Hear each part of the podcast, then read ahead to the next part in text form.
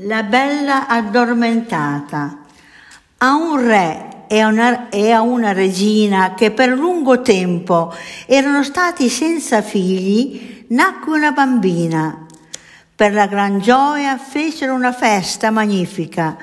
Furono invitate sette fate che diedero alla piccola i loro doni, una la bellezza, l'altra il buon carattere, l'altra l'allegria e così via.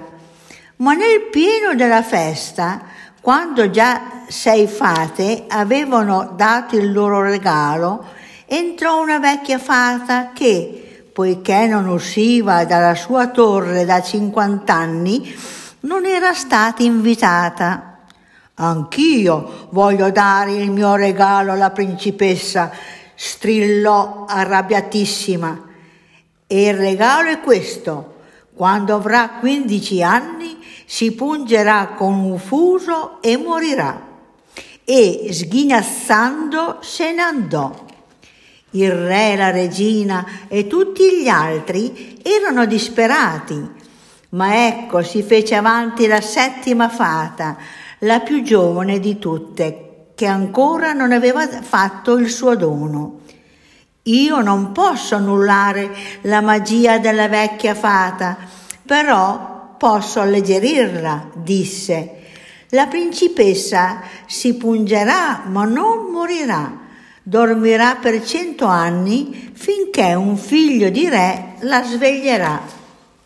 Al re però la faccenda del fuso e della puntura non piaceva non piaceva per niente, così ordinò che tutti i fusi del regno fossero distrutti e che non se ne costruisse né se ne usasse più nemmeno uno. Così la principessa crebbe serena ed era la più bella, allegra e saggia che si fosse mai vista nel, nel, al mondo. Quando ebbe quindici anni, Mentre il re e la regina erano assenti, se ne andò a fare un giro nel borgo. Capitò in una stradina sotto una torre da cui sentiva venire uno strano rumore. Salì le scale, curiosa, e in cima trovò una, ve- una vecchia che filava, perché non usciva mai di casa e non sapeva nulla della proibizione del re. Che fai, buona vecchina? Filo, ragazza mia. La vecchia muoveva il fuso e la principessa guardava da vicino e ad un certo punto allungò la mano per prenderlo e subito si bucò e cadde addormentata. La vecchia si mise a gridare, arrivò gente, cercarono di rianimare la principessa, ma lei restò addormentata. Il re fece mettere la principessa nella sua stanza su un letto d'oro e fiori. Ed ecco, anche re e regina, nobili, servi, soldati, contadini, artigiani, la gente del castello del cominciarono a sbadigliare. Tutti si addormentarono, anche cani, gatti, cavalli, piccioni e topi di cantina. Attorno al castello crebbe una boscaglia così fitta che nessuno la poteva vedere.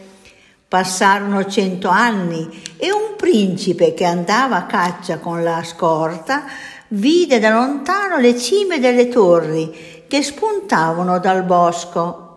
Spronò il cavallo e chiese a un contadino cosa ci fosse là. Quello rispose, si dice che ci sono mostri assassini, ma mio padre sentì da suo nonno che c'è un castello con dentro una principessa dalle sette bellezze. Il principe, sentendo quelle parole, sentì battere forte il cuore, scese da cavallo e si incamminò verso la boscaglia con la spada in mano per tagliare i rami e affrontare mostri assassini, ma i rami si aprivano davanti a lui e mostri e assassini non si vedevano. Arrivò al castello e vide tutti quelli addormentati, guardie, donne, bambini, oche, maiali, gatti, persino le mosche e le farfalle. Entrò e salì le scale in un silenzio da fare spavento. Anche lì gente che dormiva, conti, marchese, marchesi, dame, cavalieri, servi e cuochi e nella sala del trono russando il re e la regina.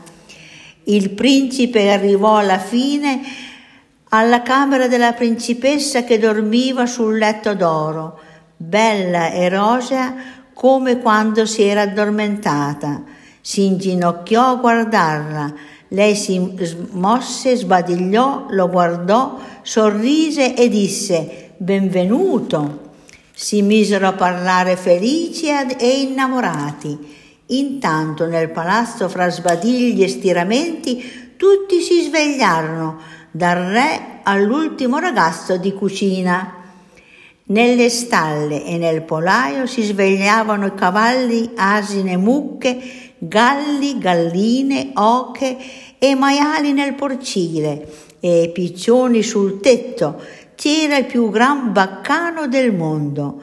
Si svegliarono anche il re e la regina, andarono a conoscere il principe e il giorno stesso, con una grande festa, principe e principessa furono sposi.